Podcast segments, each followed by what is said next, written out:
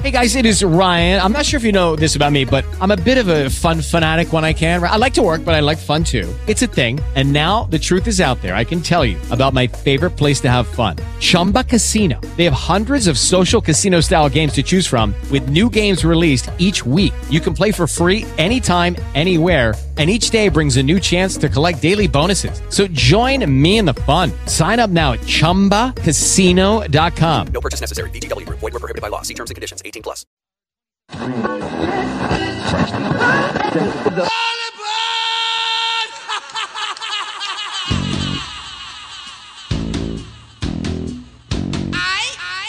Good morning, patrons. Good morning. Good morning! Ah, oh, what a beautiful morning. This is Lucas in the Morning. I'm from the old school. I got a street knowledge. You know what I mean? You know what I'm saying? The show where the hot topics get doused with a bucket of cold water. Now, that's the dumbest thing I've ever heard. Fasten your seatbelts and get ready for a radio ride. Ladies and gentlemen, here's Mike Lucas. And welcome, excuse my voice, welcome to a Johnny-come-lately Thursday slash Friday. Uh, John Adius on assignment. He really is on assignment. Huge volleyball matchup tonight in Minneapolis between the Badgers and the Gophers. So John Adius will be back at his uh, normal kickoff time tomorrow. Tomorrow. So that really is a Johnny-come-lately slash Thursday, Friday. In his stead, how do you spell stead? S T E A D? Yeah, that sounds right. That would be Big Bad John. Big John. Big John. Every morning at the mine. I already gave you a heads up, but my voice is crackling a little bit this morning, so you're going to have to be more talkative, whether you like it or not. Oh, I'll try my best. And the key in sports talk radio, it doesn't matter what you say, or if you have any substance, just keep blabbing, okay? That's good that's good advice. Yeah, yeah. That's all it takes. It doesn't it doesn't really need a whole lot of substance. It doesn't. It really doesn't. Um, you're our super uber super duper uber super duper Uber driver, aren't you? Super duper Oh, that's a tough one. Oh, yeah, yeah that's it. Tough for six. Super duper Uber driver. That is true. That is what I am. Are you busier in the cold weather? It just makes sense you would be. Yeah, definitely. Uh, since it turned a little colder, I've been getting a lot more rides. Did you work last night? Uh, no, actually, I did. Well, I worked here last night. I was okay. doing the Badgers postgame show. Uh, right. And then I went home and went to bed because I needed to get up for this. Got it. So you've told me in the past that you enjoy this line of work, being a super duper Uber driver, because you meet some interesting people. So you tell me right now the most interesting person you've ever met while carting them around. Ooh, um, probably. Uh, so, yeah, I'm. I don't know if I. I think I can say this. I met um, what was his name? Uh, Tyrone Taylor for the Brewers. I okay. took him to Miller Park. Uh, Where'd you pick him up? So he was staying at a townhouse in Brookfield when he got called up, just because they needed to put him up somewhere right. for the September. And it's like two o'clock. I uh, lived. I used to live in New Berlin before okay. I moved over here. So right by Brookfield, and I'm driving around, uh, and I get a request at two p.m. to go to Miller Park. I'm like, huh, game's not till seven. That's a little weird. I drive over there. The name is Tyrone, and I'm, you know, being a Brewers fan, I'm like, two o'clock, going to Miller Park. So you made His the name's connection. Tyrone. I did. Good for you. Uh, but I didn't want, you know, I didn't want to be like super fan when he gets in the car, you know, being like, oh my God, you're a Brewers player. Oh my God. So I waited till he got in the car. We start driving. I'm like, so it's taking you over to Miller, trying to be all cool, right? I'm like, okay. so what's taking you so over to Miller Park? At that point, you know who he is. I do know who he is, all yeah. Right. Um, and so then he's like, well, I'm I'm actually on the team. So then I've got my in to be like, oh, no way, you're Tyrone Taylor. And so then we got to talking was about- Was he impressed that you knew him? Uh, I don't know that he was impressed. He was just, you know, trying to get to work that day, I guess. But we, we got a really good conversation about, you know, what it's like to play and all the- Because he at that point, he hadn't really played at Miller Park yet. He got called up while they were on the sure. road in Chicago. So he was excited to get to play at Miller Park and do all that kind of stuff. Um, and we were talking about what ballparks he's liked the most, what's really cool about being a, a major league player. And it was it was a cool conversation. Do you have to be careful on initiating any type of conversation? How do you do it? Do you just do you say nothing until someone speaks to you? How how's that work? I'm not sure. Uh, well, basically what I try to do is on my like profile, you can look at it if you want. It says that I am a talkative person because I want to. Really? So I want to. I want to. Hold on. Who put that down? Uh, I did. I, okay. I want to put that out there okay. so that people feel like they can talk to me. And then normally when they get in the car, I'll just ask how they're doing. Um, and if they seem like they want to talk, like if they engage that question, then we talk. So if, if you had they, somebody grumpy, crotchety like me in the back seat and you ask me a question, I give you like a one word, bah. Yeah, then we don't then have so to talk just, for the rest yeah, of the ride. Yeah. All right. Yeah. yeah and, you know, it, it's it's a little awkward sometimes if it's a long ride where I'm kind of like hoping that they'll talk to me, but I'll frequently get people who are like talking well, on the phone. Yeah, I was going to say they're probably a, immersed in something else. Exactly. So, I'm, you know, I don't take it personally when they don't want to talk, but the best rides are when people actually strike up Open a conversation up a with you. Yeah, yeah communication. Then you have fun. Uh, the thing I didn't ask you the last time we talked about you being a super-duper Uber driver. Oh, you got it down already. Uh, is... If I wanted to do that, or anybody else wanted to do that, might be listening now, how do they go about it? And what type of what type of interviewing process is there to become a driver? So it's that you have to fill, uh, fill out a form for a background check, and then the, and then the Uber company does a background check on you.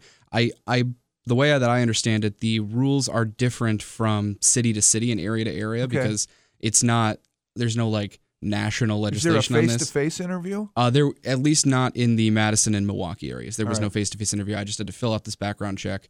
Um, you have to have a certain kind of car. It has, it has to be. It can't. What do you mean by that? It can't be older than like two thousand five, I believe. Oh. Um, no serious cosmetic issues, so no big dent in the door. Um, and then depending on what kind of car you have, like. If you drive an Escalade, you know, you can do different kinds of rides. Would that, would that help you more if you were driving an Escalade? It can, yeah, because there's um. So the normal Uber ride is called an Uber X ride. That's the normal one, but there are like there's Uber X L. If you have a like a multiple like a like a six or eight seat car, okay. you can take lar- larger groups of people. There's like the Uber Premium for, for real rich people who want to pay to have like a black town car pick them up. Sure. So if you had one of those cars, you can. Pick up a different kind of clientele. And do, do people just like go into that business buying a town car knowing that this is my profession and I can make money to, you know, it justify the expense of the car I, itself? Oof, I, I don't know if they do that level. I, I do know people who either rent or buy a car specifically to do Uber uh, full time and know that they will make the cost of that car back. And then some I'm sure there's it. some people who do Uber just because they're bored with life and they get yeah. a chance to, like you said, I'm talkative, and I'll, yeah. there'll be interesting guests and maybe not so interesting people that I'll take someplace. That stuff you see a lot of people. There's there's there's the people who do it full time, but then there's a lot of like sixty year old retirees who sure. just want to get out of the house, or you know people like me, you know twenty to twenty-five supplementing your income. Supplementing your income. Yeah, exactly. All right, so there's well, definitely I, a wide variety. Well, of Well, I appreciate you sharing because yeah. I I just know, know so little about it, and yet. Realize how big it's become. Absolutely. For all of us as far as looking to get from point A to point B. Yeah. Now, are you a fan of the underdog? Yeah, I'd say in general I am.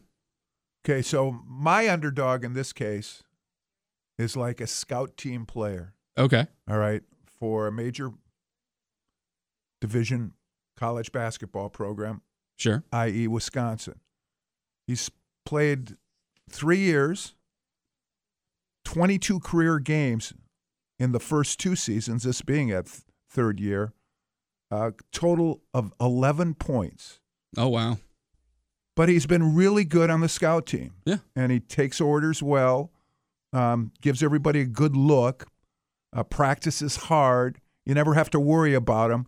Good student, good locker room guy. Um, I always look for this story where he gets a little bit of sunlight, or the spotlight is shined on him ever so briefly. And that was the case last night in the Wisconsin basketball game with Walt McGrory, M C G R O R Y. I'm sure he's more unknown than unsung. He's both, all right? Like I said, twenty-two career games, a total of one hundred three minutes. He played all of thirty-one minutes last year. Last year, thirty-one minutes last year and scored six points. All of last year coming off the bench in rare yeah. situations, but was a steady contributor on the scout team. Sure. And everybody knows what the scout team is, right? The, the group of players, mostly walk-ons, um, who line up daily, whether it be in football or basketball, and go against the number one unit. Yep. And it's it's it's hard. Yeah. It's not easy. Now, you you you get some freedom on scout teams in basketball. They allow you to shoot a little bit more. uh, but you're not running your, your team offense, which is part of the storyline last night for Walt McGrory coming off the bench. He rarely runs Wisconsin's offense, so he's picked it up a little bit over the last couple of weeks, and Greg Gard said as much after the game, said, yeah, he's starting to figure out some things, and, and he's showing up. He's starting to emerge. And even Garda was saying that I've been trying to figure out a way to get him some playing time. Well, last night the circumstances were such that Kobe King didn't play. He injured his ankle.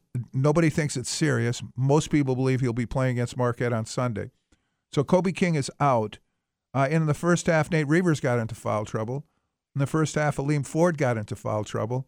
And all of a sudden, Walt McGrory is on the floor. And I'm sure a lot of people in the Kohl Center, oh, who's Walt McGrory? Yeah. Heard the name. I think I heard the name once or twice yeah. at the end of some blowout games. But who's Walt McGrory? Well, he scored nine points yeah, in the first half at a time when the game was clearly still in balance. The Badgers yeah. didn't take the lead until the later stages of the first half. And he looked good doing it. He looked confident, which surprised me because I've watched him practice. Sure.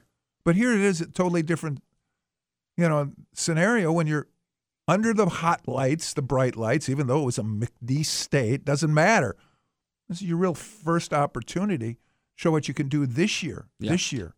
Um, and he shined. So after the game, everybody talked to Greg Gard. So did we during his radio show. And we asked him about Walt McGrory.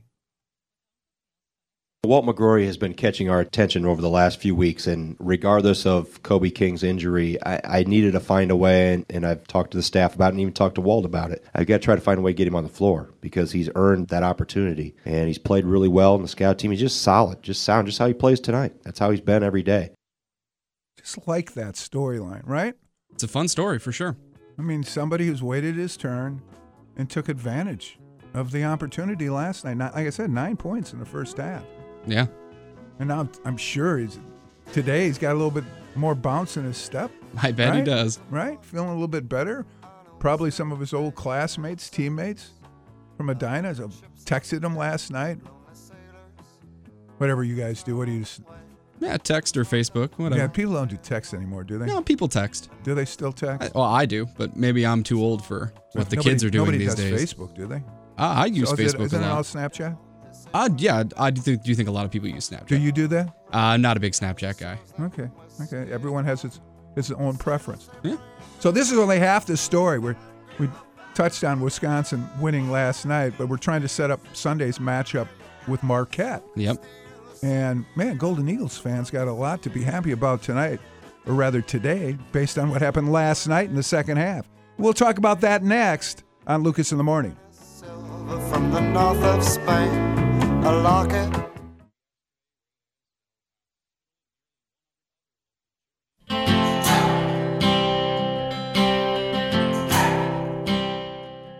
He's done really well in practice. He's on scout team. He's always other guys' best player. He takes it to us numerous times throughout the year already. So we expected him to come out, be confident, play his role. Did that great job tonight. You know, he's definitely a big reason why we got the win tonight. Just try to be ready for the moment and just play solid, get good shots for our guys, attack, don't be timid. Um, felt good, and I just felt like I was prepared, so it was fun. How cool is that? It was Brad Davison talking about Walt McGrory and Walt McGrory talking about Walt McGrory. Welcome back to Lucas in the Morning with Big Bad John. Last night, Davison was sharp from start to finish. twenty-four points for Brad, seven of eight from the field, three of four from beyond the arc. Seven to seven from the free throw line. He threw in three rebounds. Man, he was good last night when they needed him to be good. Yeah. Uh, during the break, you told me because we brought this whole this whole era of scout team. What what's a scout team? And, and Walt McGrory has been a scout team player for the first two seasons here at Wisconsin. Your brother played scout team, huh? Yep. Uh, for Division three Carroll University in Waukesha, he was scout team for all four years there. It takes a special dedication. Yeah. Really does. Uh, because you get yelled at a lot. If you don't give a good look to the starters, then they're not getting prepared for the next game. Right. That's your only job is to make sure you give them a good look. You challenge them. Right? Yeah, absolutely. And there's no guarantees that most, like I said, most scout teamers are walk-ons. There's no guarantee that you're going to go on scholarship in a program like Wisconsin. Right. You know, maybe by the time you graduate, Uh, there's no guarantee you're going to get in a game like Walt McGrory did last night. Exactly. So you have to be, there has, has to be something driving you. Just com- competitive juices have to, you know, why why would you come to a school like this and then go to a, you know, be a walk-on, right, and just beat your head against the wall every day for the sake of the team, because that's why you do it, right? Yeah, it's exactly. Because of the team. And the camaraderie? Yeah, the camaraderie. I mean, that was the big thing for my brother was, you know, because D three, there's no scholarship, so even if he gets to play sure. on the team, you're just playing to play, but the camaraderie with the team is, is huge as well. Did you see any of the Marquette game last night? Uh, got home, watched the second half, yeah. Crazy, The, the good man. half. I got, well, got there, home yeah, to watch there, a good half. There were two halves. Uh, since you lived in the Milwaukee area, were you a Marquette fan? Uh, you yeah, say big Marquette yes? fan. Yeah. All right. Um, Golden Eagles were down by eighteen points. Like with one fifty-nine remaining in the first half, it was thirty-eight to twenty. And then Kobe McEwen hit a three just before the end of the half, and a totally different second half against Purdue. Now, I didn't think Purdue would have that type of epic meltdown, but sure enough, the Boilermakers did. Purdue scored seventeen points in the second half, five of twenty-five from the field. And Boilers didn't score a field goal in the last six minutes. Yeah. Goodness. So that's a strong, strong win for Marquette. Come back and beat Purdue sixty-five fifty-five. This Kobe McEwen was impressive. The transfer from Utah State. He scored eighteen of his game-high twenty-three points after halftime. Markus Howard, we all know how good he is. He had eighteen points, six of twelve from the floor. And on Sunday, there's always something special when Marquette plays Wisconsin. That game will tip off at noon at the Kohl Center. I, on paper, I, Marquette's got to be the favorite team. I'd imagine, yeah. Even though losing the Housers, blah, blah, blah, blah, it, it looks right now, it looks like it's got a strong contingent, a core group. Let me put it that way. It looks like it's got a good core group. Don't know how good it'll be in the Big East. I know Wojo was asked a little bit about what he saw last night. Let's go with uh, still room to improve, and it was some kind of a comeback from Wojo. All right. I think we can play better. Some of that's the fact that Purdue's really good, but you know we're you know we're a work in progress, and we can we can get a lot better. But to, to grind out a game where um, you know you win like that is is very good coming second game of the year. No, a twenty-eight point swing in a game is a huge swing, and it takes character to do that. I thought our players and uh, and team and program showed great character against uh, against an outstanding program. That is pretty uh pretty significant. twenty-eight points is what up, they made up the difference between falling behind as they did thirty-eight twenty to winning sixty-five to fifty-five. Yeah.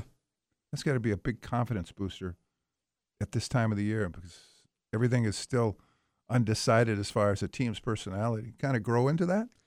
Kind of grow into that a little bit? What did he have to say about McEwen? I'm curious. I think we got um, – or maybe it's McEwen that is talking about everyone on the team can score. Is that Kobe McEwen? Yeah, that is McEwen. Here. Oh, and that, okay, let's go this way. Wojo on McEwen. With Lucky Land Slots, you can get lucky just about anywhere. Dearly beloved, we are gathered here today to... Has anyone seen the bride and groom? Sorry, sorry, we're here. We were getting lucky in the limo and we lost track of time. No, Lucky Land Casino, with cash prizes that add up quicker than a guest registry. In that case, I pronounce you lucky. Play for free at Lucky Land Slots dot com. Daily bonuses are waiting. No purchase necessary. Void where prohibited by law. eighteen plus. Terms and conditions apply. See website for details. For the ones who work hard to ensure their crew can always go the extra mile, and the ones who get in early so everyone can go home on time, there's Granger, offering professional-grade supplies backed by product experts, so you can quickly and easily find what you need. Plus, you can count on access to a committed team ready to go the extra mile for you. Call, click Granger dot com, or just stop by. Granger, for the ones who get it done. Looking to score, and then McEwen on everyone on this team can score. Got Let's it. Listen. He's got the mindset of being a distributor, and while that's a good quality to have, you know, trying to set other people up, you can't forget your strengths. So one of the things that we asked him to do after the first half was to be more aggressive, because we need him. You know, he can score. we have good guys on this team. We got guys who are really skilled and really good basketball players, and, you know, we could be a really balanced basketball team uh, scoring-wise. So um, that's what we strive to do every day. All right, so that was Wojo, and that was Kobe McEwen. Uh, Sunday, noon, at the Kohl Center, Wisconsin, Marquette. We're going to talk a lot more uh, about that matchup.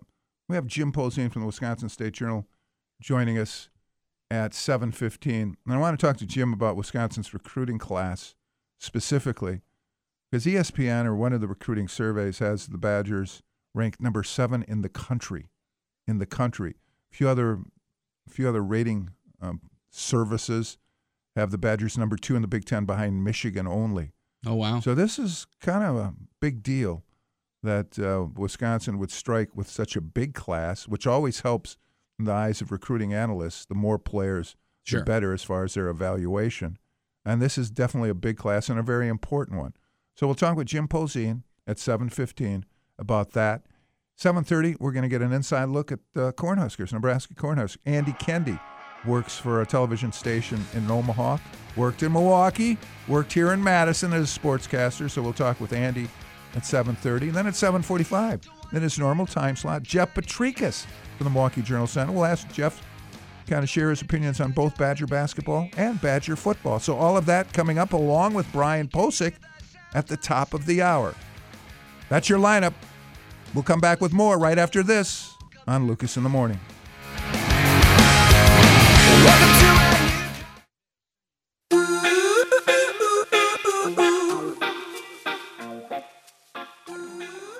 Yeah, well, we're all tired of it. Um, You know, not to take anything away from anybody else, there's several games this year that uh, if we just didn't make some mistakes, uh, the the outcome could have been different, and I think everybody sees that.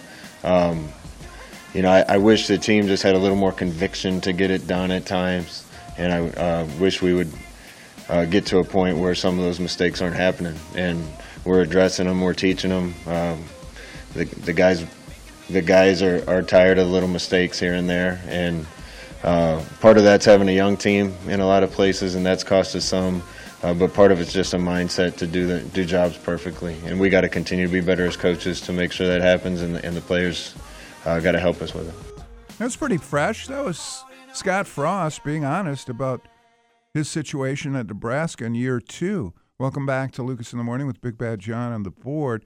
Scott Frost is eight and thirteen, and that's not good enough for most people in Lincoln or the state of Nebraska. I mean, a lot of little problems have cropped up. There seems to be somewhat of a division, maybe even in the locker room, from players who haven't totally bought into Frost. We'll explore that a little bit more with Andy Kendeigh, as I just said, uh, who works for a television station in Omaha and covers the Huskers, so he can give us more of the insider's look at what is really going on with the program. I'm scared to death of this matchup, uh, given that the Huskers have had that extra week to prepare, given that Adrian Martinez had that extra week to get healthy. He has not been at one hundred percent. I had a problem with his left knee. Uh, I, I know what he can do. They'll spread the field like they did here at Camp Randall last year, and they'll move the chains. Uh, they'll create running seams that that only uh, has probably gone to waste because they don't have the same type of tailbacks that they've had in the past, and that's one thing that he's going to have to address in recruiting. Uh, his lead running back was suspended from the team, and that's that's hurt him. Uh, it was a very interesting story on E S P N dot com from a Hallie Grossman on Nebraska, uh, Nebraska football. Um, and she kind of addressed the, the elephant in the room is that is Nebraska football dropped off too far or gone so far off that side that not even Scott Frost can fix it, which is amazing. I mean, this is only his second season. He hasn't completed that.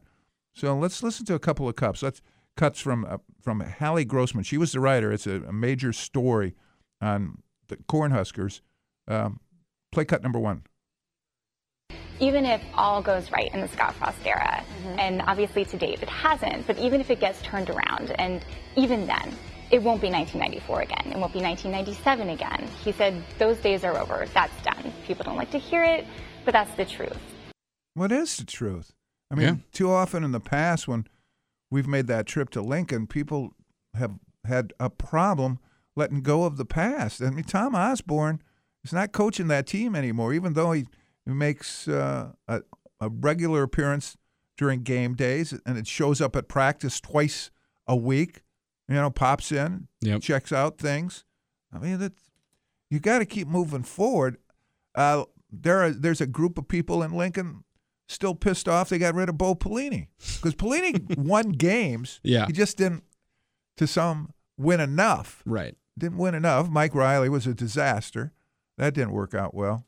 So a lot of pressure on Scott Frost. You said you have some friends in the state of Nebraska? Yeah, I have family that live in well, Omaha. So you know how important it is. It's yeah. a passion. There's nothing else in the state. Who else do you root for in that state? Uh, I mean, it's the Huskers football yeah, team. Exactly. I mean, I was there a couple of years ago uh, over the weekend when they played uh, Iowa. Obviously, a big right. game for them, and Iowa crushed them. And and you just kind of felt the air go out of the state almost. Like they were just like, this again, really? Their loyal fan base on Saturday when the Badgers show up, it'll mark three hundred seventy-four consecutive sellouts. That is three hundred seventy-four consecutive sellouts dating back to nineteen sixty-two. So this is the fifty-seventh year that's incredible. That they've sold out that stadium. I mean, through thick and thin. Yeah, that that is incredible. And it's, it's one of the louder venues I've ever been in. When when they get a little momentum, when they get the crowd on their side, especially early in a game, yeah, it can be a little bit intim- intimidating, especially for a first-year player, or rather a first-year starter like Jack Cohen. I mean, now when I say first-year starter, full-time, first-year right. full-time starter, he's going to have to deal with the, the decibel levels at times, I'm sure, on Saturday. Now, this Hallie Grossman, the writer, um, came she cut to the chase, really, is what she, essentially she did as far as can Scott. If, if, I mean, Scott Frost is the chosen one. Right? He is. He, he really is. Quarterback for Osborne. Um, and people have been genuinely excited by his return to Lincoln, and understandably so. Uh, but she kind of here uh, expresses the question, if Scott Frost can't fix Nebraska, uh, can it be fixed? Let's listen. And, you know, I think that just comes from a real sense from former Nebraska players, from people around the program, from the fan base itself, that we're really rapidly approaching this cliff for Nebraska football, that if this person, Scott Frost, can't get this program fixed, then maybe the program's just not fixable. And if he can't do it soon, then just maybe it can't be done. Wow. Yeah. That surprises me a little bit. I mean, this is one person's opinion more so than anything else, though she did qualify that, saying she's talked with alums and various others about what ails Nebraska football. Like I said, this to me is a very dangerous game. And it's not a trap game because Nebraska is not like B Y U from a year ago. This has still got some really good players on both sides of the ball. Right. And their pride's been hurt. I mean, they were picked. Most of the pundits picked Nebraska to win the West.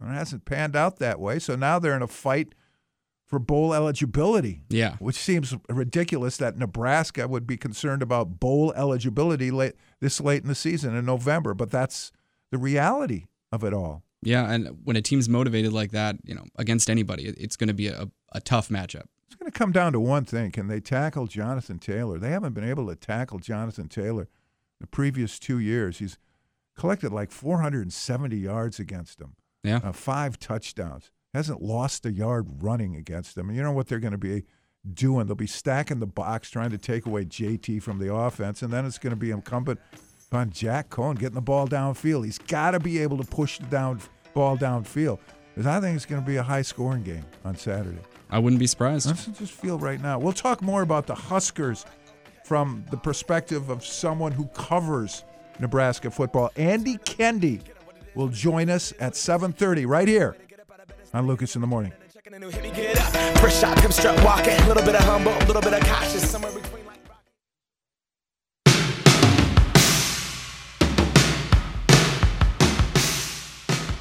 interesting thing is, as we move forward, is Alabama. Uh, if Georgia eventually loses, whether it's to Auburn or it's the S E C championship game, those are two big hurdles. Mm-hmm. What happens to Alabama? Do they move up? Or is there a little bit of a ceiling and teams behind them potentially going up and over them?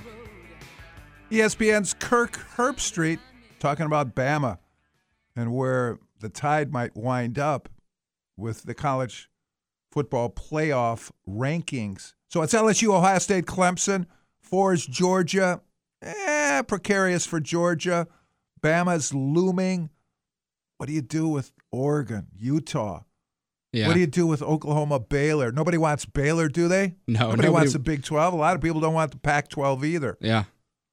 What happens with the Big Ten? Is it just a lock that Ohio State's going to be there? Most likely. Yeah. Chase Young will not play against Rutgers. Boo-hoo. He will be ready to go against Penn State. That yeah. has been determined. Yep. I mean, but Herb Street makes a pretty good point that everyone's a little bit uncertain right now on how Alabama will be treated by the committee itself. Yeah. I watched the game. I went looked at the replay of that game, and I wasn't overly impressed with Bama. Now, Tua was not one hundred percent, and I guess you got to factor into that into your thinking because he wasn't at one hundred percent. He couldn't do some of the things he normally does. Right. I, I I want some new blood. I want some fresh meat. Yeah, and you know the and they, it's got to be deserved. But yeah, and I, and I think there are teams that probably do deserve it. I think Oregon it, at this point has done enough to deserve it. If Georgia were to lose, well, how, but would you say the same about Utah? If Utah wins the Pac twelve, yeah, I kind of I kind of think it's time for a Pac twelve team to make it in. So if it's Oregon or if it's Utah, whoever wins the Pac twelve is only going to have one loss, I believe. So if they make it in, I think the Big twelve is in jeopardy of not getting a team in. Yeah, because we got Baylor, O U this right, week, and nobody, right? And yeah, and Baylor, people don't want Baylor. They don't. They just haven't bought into Baylor yet. And, and he's done a heck of a job, man. What a great coaching job. Yeah. Um, and Oklahoma, I think, is kind of old blood. Yeah. We'll see. Everything will play itself out, uh, as it will for Colin Kaepernick. Most people now are just thinking this is just a rouge on Saturday, this tryout. Why would you hold a tryout on a Saturday right. before a big slate of games on Sunday? Has, I'm sure, something to do with litigation. Uh, one side's lawyers versus the other side's lawyers and what you have to do in terms of building your case one way or another. Stephen A. Smith addressed Colin Kaepernick yesterday for E S P N. Uh, for me personally, believe it or not, I, I think – Um, there's several, but I think the Chicago Bears. I think the Chicago Bears desperately need another quarterback. They're desperately looking for another quarterback. They can try to hide it all they want to. They've lost belief. Nagy doesn't believe in Mitchell Trubisky anymore. Nobody in Chi-Town believes in Mitchell Trubisky any longer. Well, I mean, that's I think that's accurate. Yeah. Nobody believes in Trubisky. Well, I don't see Kaepernick as a Bear. I don't see Kaepernick going with anybody, to be honest. No, and like you said, scheduling it on Saturday when the N F L knows full well that the people right. who would be going Kaepernick to this thing are traveling. Too. Yeah, of course he does. Not and a er- dummy. Eric Reed, his former teammate, said the same thing. He knows that the people who'd make that decision are traveling with their team sure on Saturday. They are. So, if he, I mean, as much as I would enjoy seeing Kaepernick on the Bears, I think that would be a lot of fun. I, you know, I don't see it happening. I mean, the team that would make sense, really, the team that would make sense would be the Ravens. You think? Yeah, because his former coordinator is now the coordinator for Lamar Jackson, oh. Greg Roman. So there's there's some compatibility there, especially with what the Ravens are doing offensively. They wouldn't have to change their system to accommodate Colin Kaepernick and his strengths, whatever his strengths are, right. three years later, correct? Yeah, which we don't know. Yeah, it's- but the, the owner vetoed that like last year and the year before, the Ravens owner. So I don't know if they'd be more ex- accepting of, of Kaepernick now. I don't. Th- again, I, I don't think he's going to play for anybody. Yeah, Th- at, this, at this is point, all about lawyers, yeah. litigation. That's what for both sides, for the league, for the union, for Kaepernick. But it, it is kind of like fantasy football when you get Stephen A. Well, how about the Bears? They need a quarterback. You yeah. do that with a lot of franchises. You could name. I right mean, now. The Dolphins looking for a quarterback, right? Sure they are. Sure they are. Uh, second hour of the show, we're going to talk with Jim Polzin, Wisconsin State Journal, seven to fifteen. We'll get a look at Wisconsin's recruiting class in basketball. Why is it ranked in the top ten or at least the top twenty by most recruiting analysts? seven thirty, we'll go to Omaha, Nebraska, and talk to Andy Kendeigh. He'll tell us about the Huskers. seven forty-five, Jeff Potrykus joins us here. Top of the hour, Brian Bosick, all of that, much more on Lucas in the Morning.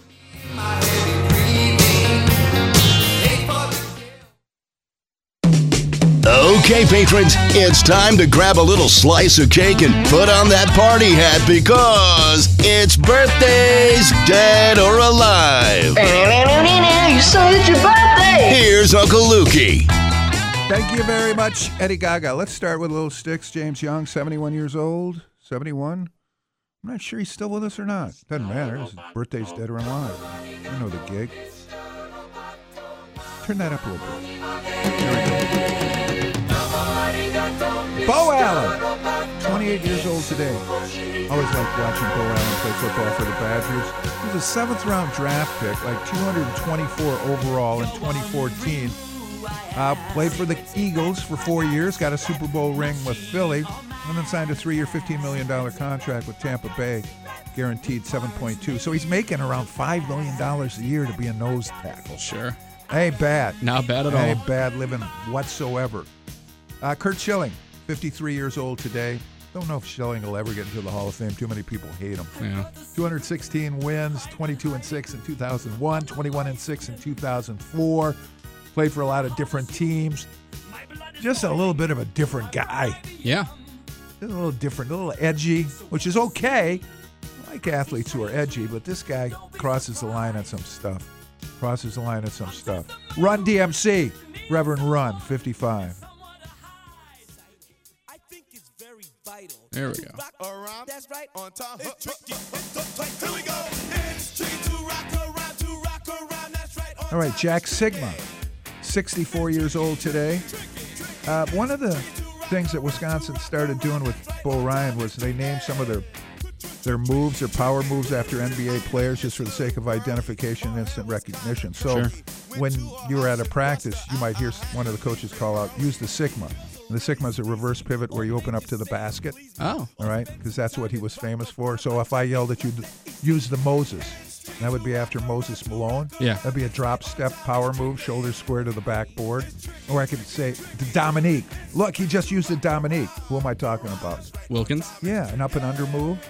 You know, he would use shot fakes to get yeah, people yeah. up in the air, out of position. And then if help arrived, he would cross over with a step. Um, the Bernie, Bernie King. You probably have no idea who Bernie King was. He was one of the, Played for the pro- Knicks, right? He was really a good scorer. You know, New Jersey, Utah, Golden State, Knicks, Washington. Yeah. That's a shoulder fake one way, turn the other way. And then the McHale, Kevin McHale, right? Yeah. What's that? What's he most noted for? Uh, you just saw me do it by motion. Oh, like, just a, like an jump hook. Oh, jump hook. Okay. Yeah. So that's what they'll... Judy was boring. Hello. Then Judy discovered Chumba Casino dot com. It's my little escape. Now Judy's the life of the party. Oh, baby, mama's bringing home the bacon. Whoa, take it easy, Judy. The Chumba life is for everybody. So go to Chumba Casino dot com and play over one hundred casino-style games. Join today and play for free for your chance to redeem some serious prizes. Ch-ch-chumba. Chumba Casino dot com. No purchase necessary. Void where prohibited by law. eighteen plus terms and conditions apply. See website for details.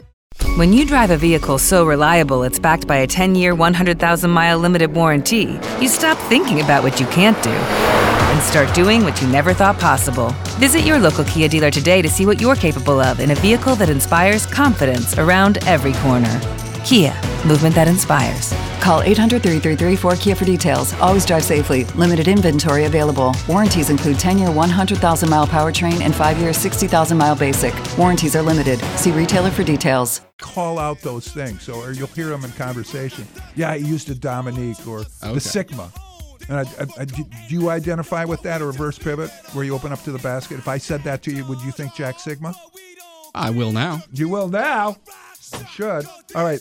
Historical footnote. November fourteenth, nineteen seventy, Santana released this song. This song. Definitely turn it up.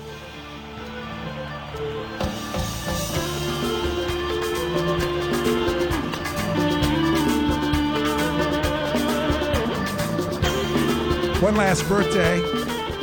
Kyle Orton, excuse me, Kyle Orton is thirty-seven today. I mean, the, the fortunes of two programs changed dramatically in two thousand four when it was a top ten battle between Purdue and Wisconsin in West Lafayette. Closing seconds of the game was like a third and three. About two minutes and a half left, and Orton's trying to run out the clock. He gets hit by Robert Brooks, fumbles the ball. Scott Starks picks it up, scoop and score. The Badgers hold on for a win, twenty to seventeen.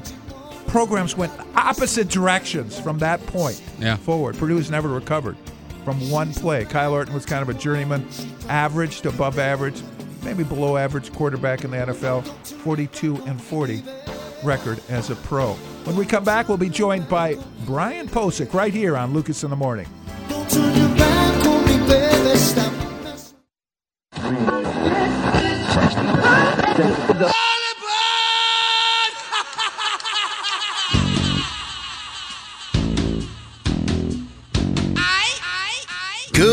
Good morning, patrons. Good morning.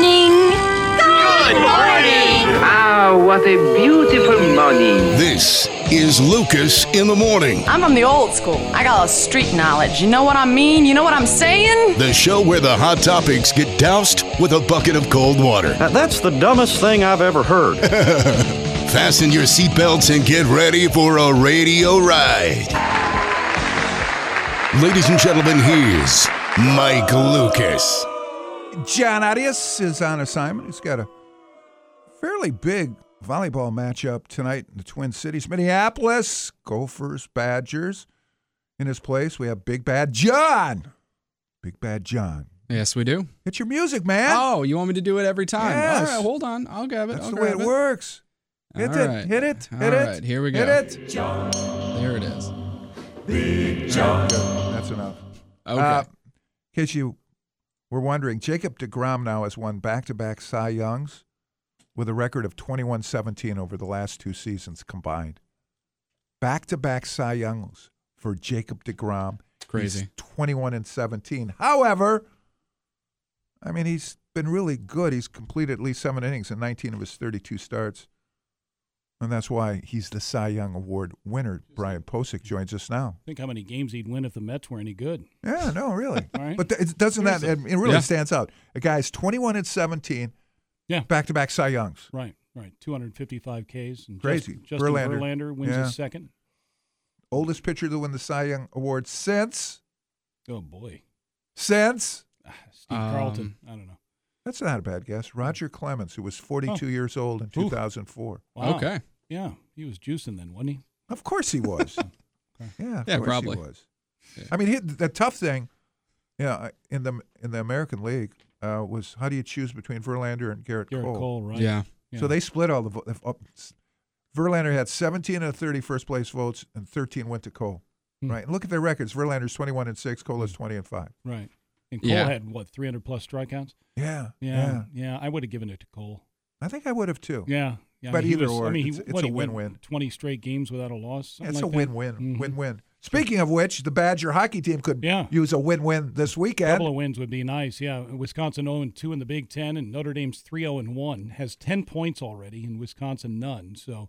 Big series uh, this weekend, tomorrow and Saturday. Any shakeup at all? You, you're you're yeah, on practice. I mean, um, yeah, they, they've uh, mixed up their lines a little bit. They're just trying to, to get more traffic to the net, score some more goals. You know, they scored five uh, on Friday night in Omaha, but two were empty netters, and then they only scored two on, on Saturday. And their power play is two for their last twenty-nine or something like that. And Notre Dame, Notre Dame's only given up one power play goal in twenty-four, twenty-five chances against. So power play should be, I mean, with the skill that they yeah, have. Yeah, I was going to bring right, that up, but I should Caulfield know better. Caulfield and Turcotte and Weisbach and, and Wyatt Kalnick and Keandre Miller, they should be more productive on the power seems, play, but they haven't been. It just seems tougher nowadays to score on the power play. Is that oh, because yeah. P K oh, units are better? Very much so, and, and they're pressuring the shooters. I mean, the the, the the play that they're trying to set up is Caulfield in the left wing because he's just got a howitzer. But um, but teams are taking that away. So now they're floating a little bit and moving Caulfield around to try to get him in position to get the puck and score. So, um, yeah, it's uh, – and, and, you know, goaltending, the edge goes to Notre Dame. Cale Morris was the Big Ten's player of the year two years ago. He's got a career nine thirty-six save percentage. I can't recall. Is, what, is he a junior? He's a senior now. But, I mean, a junior. Did he come out of the junior ranks? Yeah, yeah. I can't, I can't remember if it was Tri-City or something okay. like that. Yeah, so – Um, but I mean, he's he's been very, very good, and he you know he gave up only three goals last weekend in a sweep of Ohio State. So they're a tough team to score against, and, and if you make a mistake, they'll pounce on you. And and they're scoring more than they have typically. Jeff Jackson's teams are, are usually pretty defensive oriented. The Undertaker, right? Yeah, former Lake State head coach. Oh yeah, two national oh, yeah. titles in oh, ninety-two yeah. and ninety-four. He's we been got, there fifteen years. Notre Dame. We got up close and personal four. with him in oh, Albany. Yeah. yeah, right. Everybody did. Uh, yeah, Notre Dame's been the Frozen Four each of the last two years. I mean, he's That's done a, good a job, very man. nice job with that. I've always, I mean, when I first started covering Badger hockey, yeah. the rivalry was one of the rivalries was with Notre Dame, mm-hmm. and it used to. And right. so many people used to make the drive down to South Bend. And they'd play in that just yeah, that, that rinky-dinky, right, which was half actually, of a building. They is, shared the right, building. It was the intramural building. Right? Yeah. They, so there's basketball going on, tennis going on, and here's a rink that's not regulation in one size corner, in yes. one corner of the building with grandstands that they folded up and down. Right? Yes. Right? And there were cracks underneath the Zamboni door where the pucks could actually slide underneath. And it's supposed to be 200 feet long, and it wasn't. It was about one ninety. No. It's supposed to be eighty-five at least feet wide, and, and it was. It was closer to eighty. It was just this tiny little rink in it's the funny. middle of I an bumped, intramural gymnasium. I bumped into somebody uh, like the last week. He said, hey, I used to go to all those Wisconsin yeah. Notre Dame hockey series in South Bend. Oh, oh, yeah. oh. Well, their rink now is is is beautiful. Is it? It's got a bowl all the way around. Yeah, it's very, very Well, rightly so. No, they, yeah, they got they some had, cash. Exactly. And, they, yeah, they finally you know invested in the hockey program, which has been very good over the last fifteen years. One of my years. favorite Irish players of all mm-hmm. time. Yes. Eddie Bombacco. Eddie Bombacco. Right? What a great name oh, yeah. for hockey. Oh, yeah. There's he kid, was a high-flying winger. There's a kid named Michael Graham last year when Notre Dame came to Madison. He had one goal in the first eight, ten games or something like that, and he scored four against the Badgers in the series. Yikes. He ended up scoring six in the first three games against them and finished with twelve or something like that. They've, they're they're a good club. It, it, it'll be fun. You know, they wear their bright, shiny gold helmets, oh, that too. Stands it's out. Notre Dame, man. It's Notre Dame. So puck drops tomorrow and Saturday night. So this is a this a meaningful series early. Still well, relatively so. early well, in the year. There's no question. Then they go to Minnesota, and then they're back oh. home for Michigan, and then on the road against Michigan State. I mean, again, you're ten points out of first place. I know you've only played two games. You played twenty-four league games, but you can't uh, you can't fall behind too much further. You want to finish in the top four for home ice in the first round of the playoffs. So at this point, at this stage, who's the best team in the conference? Well, well, Notre Dame. But even Notre Dame. Sometimes yeah, I, the I record think, can be deceiving. Yeah, you know, well, it, it can be. Uh, Penn State, I think, can be the best team. That's the team that coaches pick to win the league. Uh, they can they can outscore you two to one. I mean, like ten to five. I mean, two to one, right? Um, but they, you know, they've been shut out twice at home already this season. That hadn't happened in you know, since they became a best case program. Scenario for Wisconsin. Where they finish? Uh, well, the best case would be fourth. You know, so you can get home ice for the first round of the playoffs. That's what you're shooting for, you right. know. But th- fans are shooting for higher. They, you know, they want they want to win but the conference, be obviously, too. Right? But when you got Notre Dame, Ohio State only gets better as the year goes along, and Penn State's really, really good. Wisconsin should finish in the top four and get to the N C A A tournament for the first time in six years. They should, uh, but they got to start playing better. I saw this story, together. Todd wrote a story this week about the third period where yeah, they haven't scored ten and one in the last uh, six ex- games. How do you explain that? Uh, I, teams are turning it up, and Wisconsin gets too individualistic when they're behind, and they're two and four in those six games. So that's the thing. Got to play as one, man. Got to got to beat together. Got to well, be a unit, you. Right? I hear you. So yeah, I actually had a chance to talk to Michael Leckrone yesterday. There's a documentary coming out from uh, Wisconsin Public Television really? about Mike Leckrone, the U W band wow. director, called Wisconsin Showman, and we discuss um, uh, his relationship with Bob Johnson. And uh, who, who wanted the band at hockey games. Absolutely. And uh, Mike took his band there, and it became a staple ever since. And so that, that uh, documentary airs on November twenty-sixth on cool. C B S. And we'll actually have an interview with Mike Leckrone uh, next Tuesday night on the Wisconsin Hockey When I think show. back to the – this is like an old hack flashback. I don't think yeah. Big Bad John knows where that sounder is. Uh, but this is like an old it. hack flashback. the, the, the key ingredients to the success of hockey in the early seventies, right, when yeah. Badger Bob came in. Uh, the band yep. was very important. Mm-hmm. Uh, Phil Mendel Phil was Mendel, very yeah, important. As the, yes, yep, he was yes. fantastic. Yep. Um, the chief who drove the Zamboni, Bob sure. Marks, sure, right? Yeah, I think that was yeah. yes. Yeah, yeah. yeah. Um, and then the, the Banshees, the fans themselves fans were crazy. Uh, all the banners, right? You know, Butters is they would rancid. Li- yeah, you know, they would line up yes. before the game, yeah. like an hour before the game, and just charge into the Coliseum yep. to get seats, the yeah. primo seats, which were on the plexiglass, where right. they could lean over the plexiglass and taunt the and opponent. Taunt the opponent te- opposing team. Yeah, that yeah. all factored was, into oh, it, so, along and with the, and the fact the, the recruiting, good, right? The very recruiting, Grant Stanley, and Bob Johnson. Well. Oh yeah, they did a pretty nice job. All right, thanks, Brian. Sure. Appreciate it. When sure. we come back, we'll talk with Jim Polzin about Wisconsin's recruiting and basketball top ten class. We'll talk about it with Jim next on Lucas in the Morning.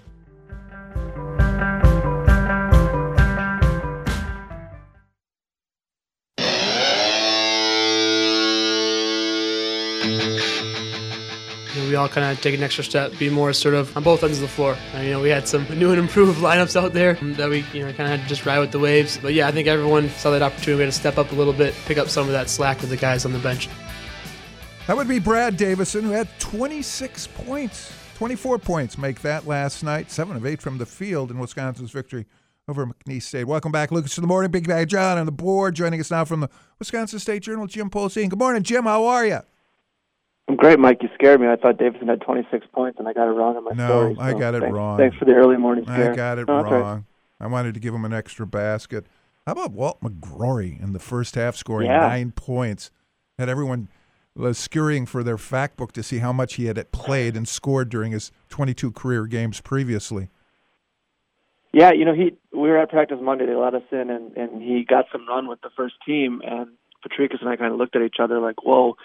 Um, and I thought he did a really good job. You know, he didn't look out of place there. No, he didn't. In a lot of ways, no, he, he he moved around well. I think the offense needed clearly something to, to a spark of some sort, and I thought Walt provided that at a at a pretty good time and kind of kept them in that game because they weren't really playing well on either end of the court during that first half and needed something. And I thought, you know, Walt, for a guy who hasn't played a ton at all during his career, and he gave him something. He did. All right, so break down this recruiting class. Uh, has it been rated as high as number seven in the nation? Is that right? Yeah, you know, I, I don't get big into rankings. Like when, when last year's class, which was a one-man class with Tyler Wall, was ranked last in the Big Ten, I didn't make a big deal of it. I don't make a big deal of this one being ranked high. I think numbers sometimes has something to do with that, um, just the fact that it's a five-man class. But it doesn't take away from, from you know, how impressive it is. They've, for the most part, um, they identified those kids pretty early in their careers. And so you know they're getting their, their top choices in a lot of cases. I mean, they've Ben Carlson sat in Greg Gard's office when he was a freshman. They watched the Davis twins play um, as freshmen when Kobe King was still at La Crosse Central. Uh, you know, Lauren Bowman committed as a junior, so they they knew him pretty early on. So, you know, I, I think recruiting classes are, are not easy to fill. Five-man recruiting classes make it even more challenging. And I think, you know, for, like I said, for the most part, they got kids that they identified pretty early, that they offered pretty early. Um, so, you know, there are quote-unquote plan A guys for the most part. Well, they definitely dealt with numbers because it's like five tendered players and then one preferred walk-on, right, with uh, Carter Gilmore? Yeah, and he can't be, you know, like Wisconsin can't announce him in this class because there's a rule that basically they can't talk about him until, I believe it's until he um, okay.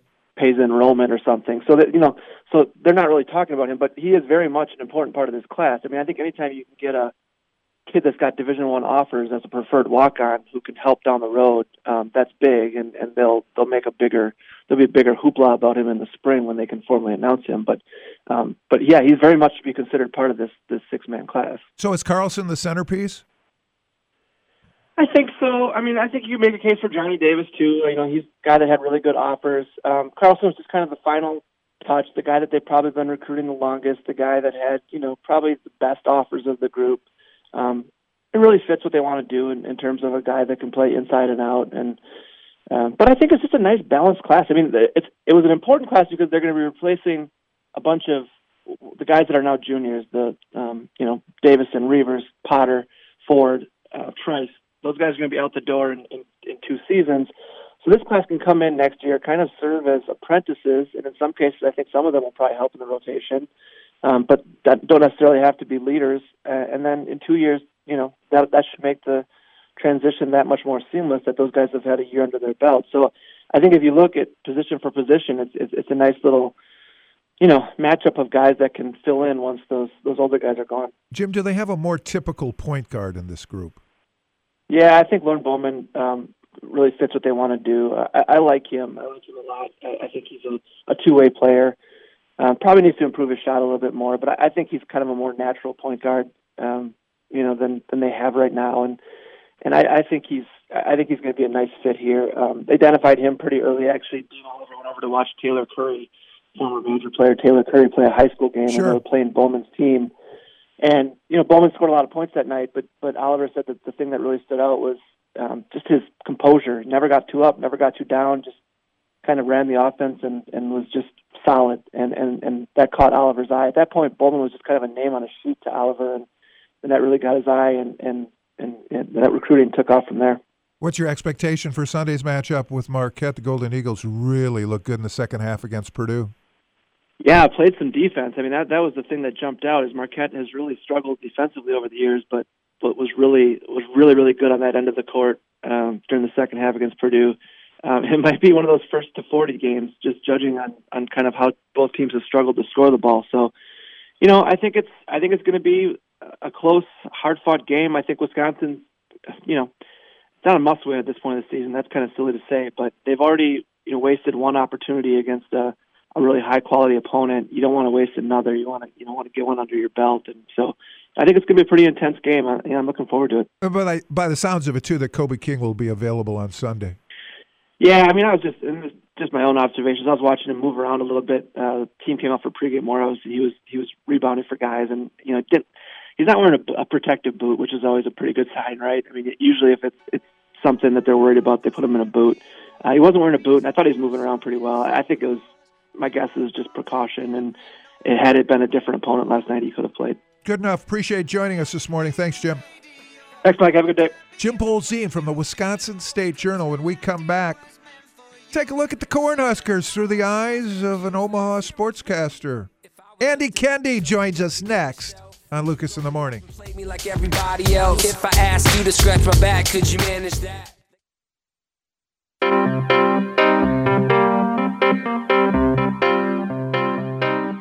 We need to get to a program where we can give them a run and, and compete with them, because they've been consistently probably the best team in our half uh, for quite a few years. So hats off to them, and a credit to where they are as a program.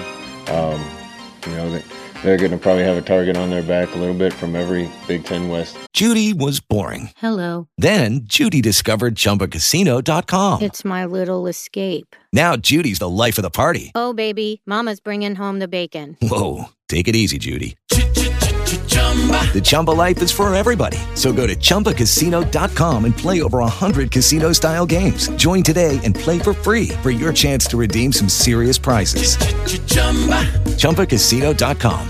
No purchase necessary. Void where prohibited by law. eighteen plus terms and conditions apply. See website for details. Team for a while, because they've been at the top. That would be Nebraska coach Scott Frost talking about the Badgers. Welcome back to Lucas in the Morning. Joining me now from Omaha A B C seven, the sports director there. People will remember the name, will remember the face. Andy Kendeigh. Good morning, Andy. How you doing? Lukey, how are you, my friend? Good Always hearing. Good to be back out of Madison. Yeah, how you doing? Good hearing from you again. Uh, how, how are the Huskers doing? How are the Huskers well, doing?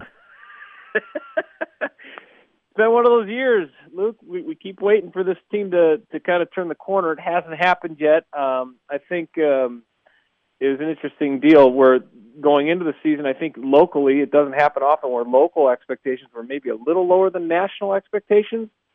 But even locally, we didn't expect um, Nebraska to lose five of their first nine, including back-to-back losses to Indiana and Purdue. It, it's been one of the more puzzling seasons uh, I can remember covering a college football team. Now, how much of a factor has the Adrian Martinez injury had on just the overall impact of this year?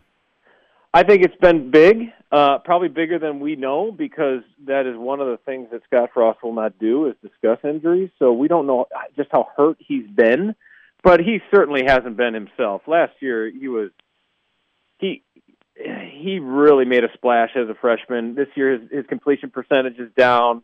Um, but I think more than that, I think the people who watched him this year as compared to last year, his decision-making on when to pull it and when to throw it has been um, a little more hesitant this year uh, for whatever reason. You know, remarkably, he's still the, the Huskers' leading rusher uh, with just under four hundred yards, but um, it, it's his unwillingness to pull it down and run that has been a little puzzling. When he has run it, he's he's, he's been effective. I mean, that was the reason why they came back last week and, and really went, or two weeks ago when they went back and forth at Purdue, uh, which gives the coaching staff, I think, a little more optimism going into the, the Wisconsin game, because uh, what we saw in the fourth quarter against Purdue, we haven't seen a whole lot of this year. Andy, uh, has Maurice Washington been a distraction, and is he done with the program for now? I think he has been a distraction, no doubt. Um, I think he is done. Personally, I think he's done. Scott Frost was asked about it on Monday in his news conference. He said he would get back to it, address that situation after the season. So at least for the final um, three games, he's he's not with the program. It's just been a, a, a head-scratcher with Washington. He's one of those guys, a little standoffish from the get-go, uh, true talent on the football field, but has to clean up some stuff off the field. And, uh, you can only wish the kid well, and and uh, but I don't I don't think you know I I think that the kudos to Scott Frost to try to help this kid, but you know, as he said earlier the year, that you can only help a kid so much before you throw up your hands, and and, and, and move on. I get it. We're talking with Andy Kendeigh from Omaha A B C seven. Uh, is Wandale Robinson, Rondale Moore light? We'd like to think so. Now, he's a question mark this, this week, Luke. He, I don't think he's practiced a whole lot this week. At least that's what we can tell, because we're not allowed to watch practice. Sure, at all. sure. Uh, you, you can only kind of read through the tea leaves. And uh, Troy Walters, the offensive coordinator, yesterday said he's a game-time decision. And that would be a really big hit for uh, Nebraska if they don't have Robinson, because he has been their most dynamic offensive playmaker, especially because he didn't do a whole lot in the first three weeks of the season. He really turned it on in that uh, comeback win at Illinois, uh, which is uh, remarkably Nebraska's best win this year. Uh, but Wandale Robinson, when healthy, is is a difference maker, and he, he's going to be a headache for teams for years to come, because the guy is, is special. He's really not a big guy. He's just like Rondale Moore, as you mentioned, but they've run him between the tackles because he's their best option. That tells you uh, where the depth is on this Nebraska team. Andy, I just got done reading a story, a very long story on Huskers football on E S P N dot com. Um, and there, the suggestion there is that not everybody has bought into Scott Frost, and that's led to some division uh, within the team itself. Can you address that at all? Yeah, you know, it's a different deal here. Um, with Scott Frost coming back, he knew that um, uh, one of the biggest challenges was the was going to be to change the mindset of, of Nebraska, of the guys he had. Um, and there's been some attrition, as with any coaching staff.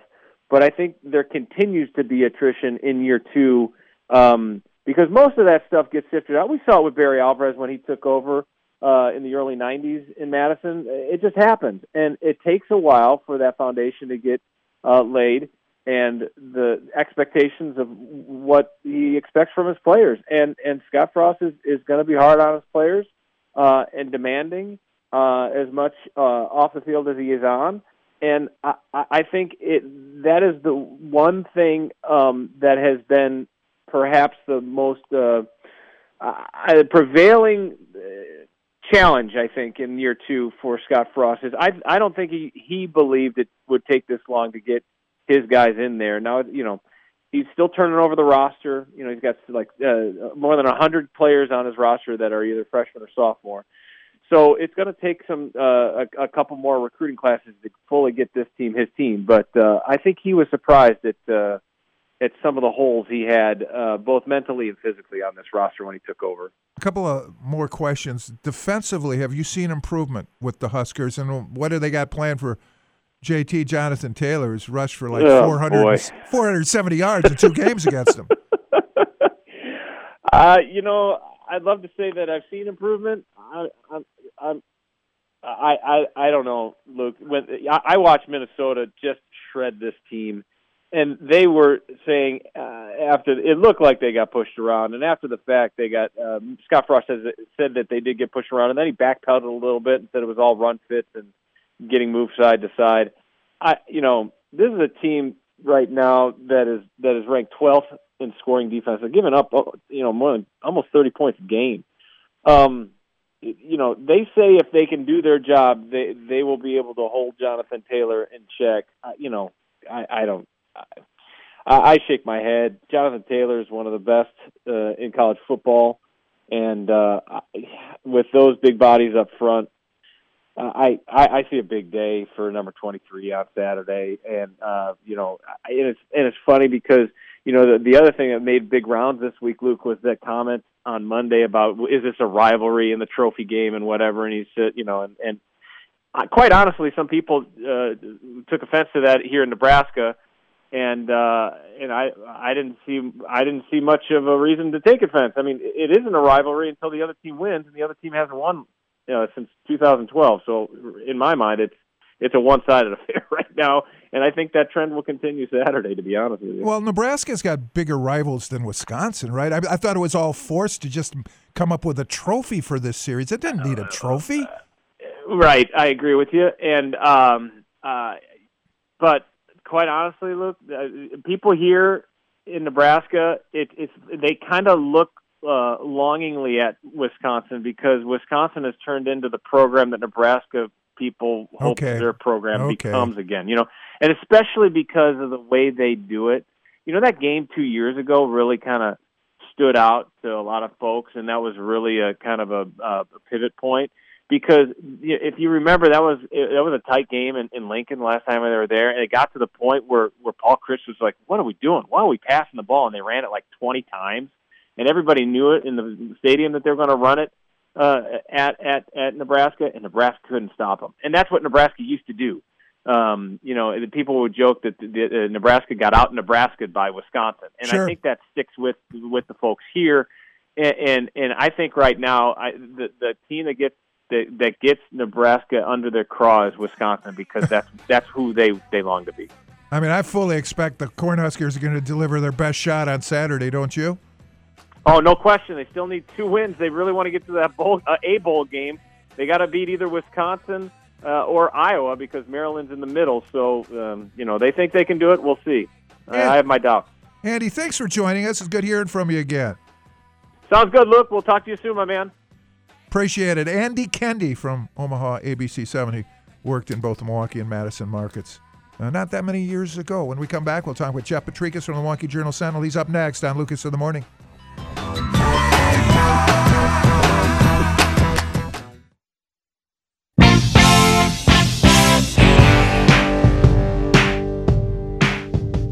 Not very good in the first half, specifically defensively. We were, you know, a step slow and late on things and letting the ball get to high percentage areas too much. And, um, second half, much better. Thought we were more proactive and aggressive and kept the ball out of the post and obviously got some offense from our defense. Nice to see the ball go in, but the catalyst was we were much better defensively in the second half. Greg Gard, welcome back to Lucas in the Morning. Joining us now from the Milwaukee Journal Sentinel, Jeff Potrykus. Good morning, Jeff. Good. How we doing? All right. How about that Walt McGrory? They needed him in that first half last night. Yeah, you know, I heard you talking to uh, my sidekick, uh, Polzin, earlier, and, and he's right about when we, we watched him at practice Monday, and you saw him get a little time in, and you you know, you didn't know whether that was just going to be a one-time thing at practice, but, you know, I was not surprised that he came in because they didn't have Kobe King and they needed a spark, uh, but I was more surprised how he acquitted himself because, you know, we in Big Ten games a couple years ago when they were really banged up, he, he struggled a little bit, but he looked very composed. And granted, it's only McNeese State, but still, it's the first time he's played in a long time, and he really gave them a spark and just was solid, was all-around solid, and they needed that at that point. Jeff, out of this recruiting class, who do you think has a chance to be the most impactful player?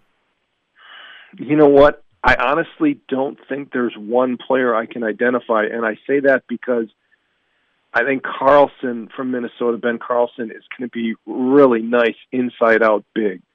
I think Stephen Kroll, who I've seen play too, has really nice skills, the type of, you know, center that they like who can step outside. And you look at the Davis twins, and especially Johnny, I, I liken his explosiveness to a combination of Michael Flowers, Devin Harris. I'm just talking about explosiveness, right, right. Physical ability.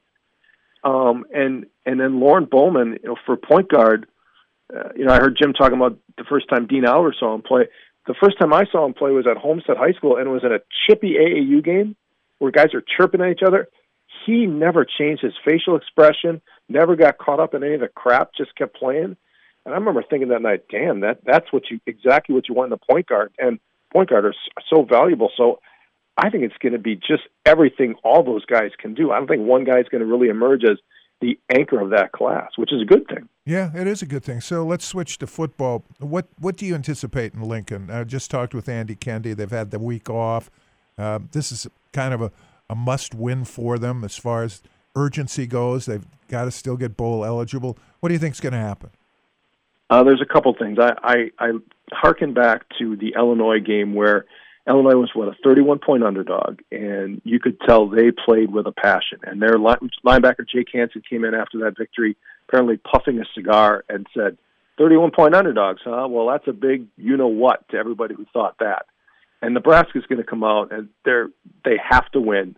And I think Wisconsin needs to be ready to match that intensity early.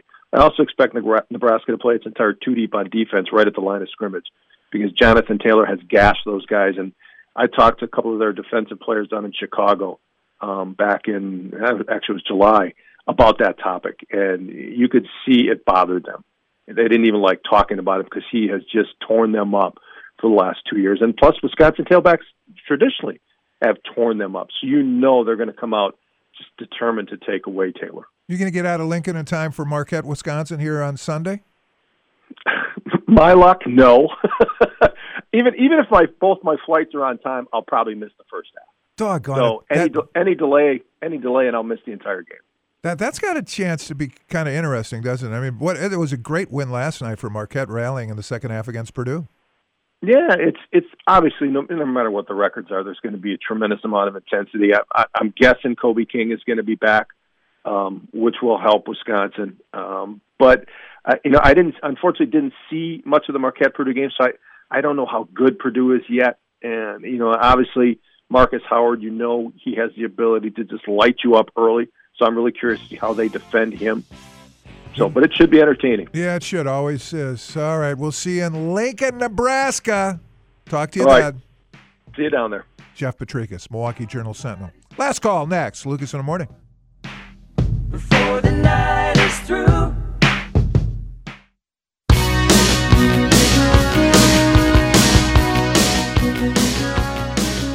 No, you don't see much of it anymore. It used to kind of be the norm in football. Uh, now the teams that, that run a more standard offense are a little little more of an outlier. Um, you get used to on defense the one-back running game and one-back run fits. The run fits are, are quite a bit different with two backs. Um, you know, they got a really good offensive line. I think the quarterbacks are good. Uh, the running back, obviously, uh, a lot of people talk about him. The, the, the kid playing fullback for him does a really good job opening up holes for him. Uh, and they got some weapons on the outside, so... Um, they got the, the talent to to be really good, and I think their scheme's good, and, and it's a little unique uh, in this day and age in college football. Well, there's a lot of coach speak out of Coach Frost, Scott Frost. Welcome back, Lucas in the morning. Mike Heller joins me now. He's talking about the Badgers. This game just shapes up like everything. All the cards are on the table for Nebraska. Big story, E S P N dot com. Can Scott Frost fix Nebraska? And if he can't, can anybody? It's like doom and gloom. Uh, they haven't had the season everyone thought they could have. They've had the extra week to get healthy more so than prepare, get healthy for Wisconsin. I'm not saying it's a trap game because I don't believe in a trap game with Nebraska. They have too much talent. It's not a trap game. No, I, I, I like what you said. Uh, you or Je- Potrykus, I think, said it. Got to survive some of that emotion early. And the last time we were there, Uh, they had a ton of emotion, right? Because they brought everybody back. Yes. And it was a primetime game, and they, they Wisconsin rubbed, did survive this They rubbed storm. Your nose in those championship rings, yeah, didn't they? they? Did. Grinded yeah. it. And uh, so you, you've got to survive that. I thought the, the conversation with Andy Kendeigh is really interesting because there's still players bop, or opting out now, yes. year two. Yeah. He talked about Barry when he arrived. A lot of players, they just had a parade of players coming year into his one. office. Year one. Right, right away. Yes. Um, but still happening in year two. Uh, that's a, I mean, it's a full culture change, right? Because it wasn't where they wanted to be. But I don't know that it will ever, ever get back to those glory days. Those days it's are It's not gone. going to get back Can't to get those back. days in any program. Yeah. And there are people there that won't let go of that. Yeah. That's why Mike Riley had no chance, right? No chance. Because they st- they think Tom Osborne s- still can coach this team. Yeah. And he's there like twice a week and on game days. He is their god. I mean, he, oh, Osborne's, yeah. Osborne is a hero. Of course he is, and rightly so. Yeah. yeah. I mean, he's had the same impact. I mean, Barry Alvarez has had the impact here that Osborne's had on Nebraska. Impactful in the program. With, yes. Yes, absolutely. This a, talk about a huge game. Nebraska... They need a bowl game. Well, there's all sorts of urgency yeah, there. They need a, they need that. And, and that quarterback health. That health. If that quarterback's healthy, he's tough, man. We saw him here. He's dangerous. They don't play defense. No, they haven't been able to do that. I haven't been able to play defense. They haven't been able to play defense. But Martinez can hurt you with the run and the pass. And Spielman is one of the better wide receivers in the league. Chris? Yeah, Chris is going to be playing. They're related, though, right? Yeah. All right, That's I'm it? getting out of here. Where are you I'm, going? You I'm got nothing else to do. Why don't you stay in here? No, I don't want anything to do with hours. you. Nope. Huh? No, thank you. Uh, thanks for listening, uh, though, to Lucas in the Morning. Hey guys, it is Ryan. I'm not sure if you know this about me, but I'm a bit of a fun fanatic when I can. I like to work, but I like fun too. It's a thing. And now the truth is out there. I can tell you about my favorite place to have fun. Chumba Casino. They have hundreds of social casino style games to choose from with new games released each week. You can play for free anytime, anywhere. And each day brings a new chance to collect daily bonuses. So join me in the fun. Sign up now at chumba casino dot com. No purchase necessary. V G W Group. Void where prohibited by law. See terms and conditions. eighteen plus.